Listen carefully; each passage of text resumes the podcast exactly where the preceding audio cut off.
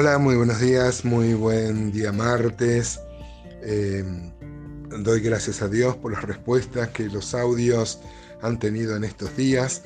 Me sorprende que los temas que más han generado intercambio de opiniones han sido el tema de la elección, cuando vimos Romanos 9, y este que tiene que ver con tanto el capítulo 14 como el capítulo 15, con las diferencias de opinión y el encuentro de las culturas y de las cosmovisiones, como estábamos viendo. El apóstol acaba de manifestar su deseo en los versículos que vamos a ver hoy, desde el versículo 22 al 29, por lo menos, del capítulo 15, va a manifestar su deseo de llegar a Roma. Recuerden que el apóstol Pablo se sabía con el ministerio específico de llegar a los gentiles.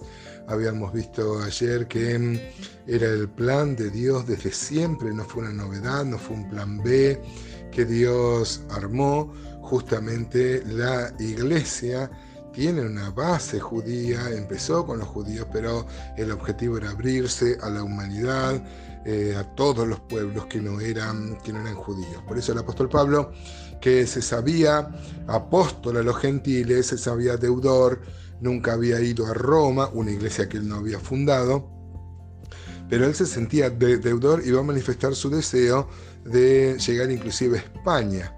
Esto ha generado mucho problema entre los teólogos, están los que no creen que haya llegado a España. Mi opinión personal, humildemente, me parece que sí, que luego de este primer encarcelamiento en Roma, donde el apóstol Pablo escribe la carta a los Efesios, a los Filipenses, a los Colosenses, a Filemón y a los Laodicenses, tuvo un tiempo de libertad donde puede haber llegado a España para luego ser encarcelado en el año 68 o 67, algunos opinan, y ahí ser martirizado bajo el gobierno de Nerón.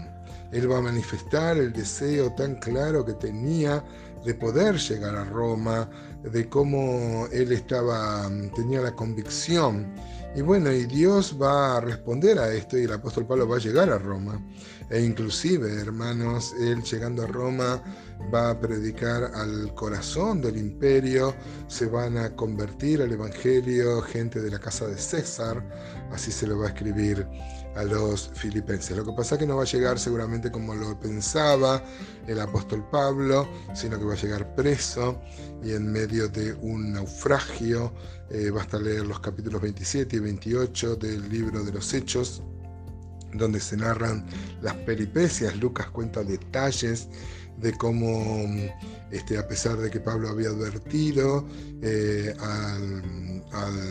al centurión llamado Julio de que podía sorprenderlos un viento huracanado llamado Euroclidón, nadie le hace caso, como generalmente pasa cuando alguien proclama la palabra de Dios, y bueno, iba a sufrir la pérdida de todo el barco, aunque se van a salvar todas las vidas. Los centuriones van a tratar de matar a los presos, porque no solo Pablo iba ahí en ese barco como preso. Julio, que parece tener cierta condescendencia con el apóstol Pablo, lo va a liberar. Van a naufragar, van a arribar a una isla llamada de Malta, inclusive ahí una víbora lo va a morder al apóstol Pablo, y por la gracia de Dios no va a sufrir daño.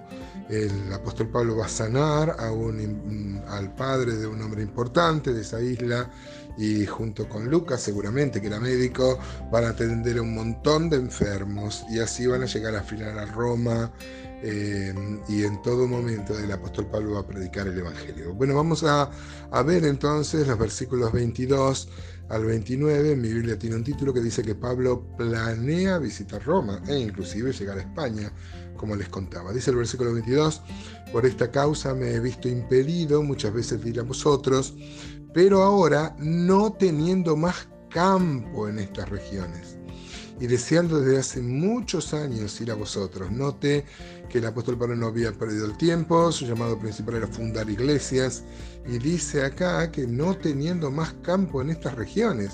¡Qué bárbaro! Me cuesta imaginar cómo el apóstol Pablo había llenado de todo con el Evangelio de Cristo. Dice el versículo 24, cuando vaya a España, iré a vosotros, porque espero veros al pasar y seré encaminado allá por vosotros, una vez que haya gozado con vosotros. Mas ahora voy a Jerusalén para ministrar a los santos, porque Macedonia y Acaya tuvieron a bien hacer una ofrenda para los pobres que hay entre los santos que están en Jerusalén, pues les pareció bueno y son deudores a ellos, porque si los gentiles han sido hechos participantes de sus bienes espirituales, deben también ellos ministrarles de los materiales. Así que cuando haya concluido esto y les haya entregado este fruto, pasaré entre vosotros rumbo a España, y sé que cuando vaya a vosotros llegaré con abundancia de la bendición del Evangelio de Cristo. O sea, está claro, el apóstol Pablo quiere ir a Jerusalén a llevar una ofrenda que las ciudades gentiles, las iglesias gentiles habían juntado para los pobres que había en Jerusalén por la persecución. Muchos habían perdido sus casas, muchos estaban presos, había mucha necesidad, y las iglesias gentiles contribuyeron así al bienestar de las iglesias judías. Y acá el apóstol Pablo establece un principio que está en toda la Biblia. Por ejemplo, aparece en 1 Corintios 9:11, dice: si nosotros sembráramos entre vosotros lo espiritual, es gran cosa si cosechamos de vosotros lo material. En Gálatas 6:6, por ejemplo, el apóstol Pablo también dice: el que es enseñado en la palabra, haga partícipe de toda cosa buena al que lo instruye. Y vemos, por ejemplo, en Hechos 10, que había Cornelio, era un prosélito que daba limosnas y contribuía al pueblo de Israel. Se sentía deudor porque le habían dado de su religión, de su fe. Cuanto más ahora que va a aceptar a Jesucristo, Cornelio, en el capítulo 10. Pero encontramos acá un principio bíblico, hermanos. Los gentiles se sentían deudores de los judíos porque a través de los judíos vino el Evangelio, y entonces, ahora que estaban pasando necesidad, juntaban. Esto habla de la unidad y la interdependencia de las iglesias, cosa que debemos sacar ejemplo para nuestra vida. Amados hermanos, debemos siempre tener presente que no es que cada iglesia es una isla, sino que hay una interdependencia entre las iglesias y hay una responsabilidad por suplir las necesidades de los santos que están pasando necesidad. Y más aún, si, como lo ve acá, el Evangelio vino de ellos. También los misioneros, los hermanos que llevan la palabra, también es un principio bíblico que los que son enseñados, como leímos acá en Gálatas 6:6, en 1 Corintios 9, no es nada ajeno a la Escritura, que también deben participar de bienes materiales con ofrendas o con alimentos. Muchas veces uno ve en la obra misionera como muchos hermanos contribuyen con sus pastores, con quienes enseñan la palabra, con alimentos. He estado en una iglesia donde los hermanos traen gallinas, pescados, carne, para el pastor que les habla la palabra. ¿Qué tal? ¿Cómo estamos en ese sentido, hermanos? Con el tema de proveer para quienes nos enseñan la palabra y para proveer con los que pasan necesidad. Buena cosa haremos en pensar en esto y obedecer, como siempre, porque la Biblia no es expositiva, es apelativa.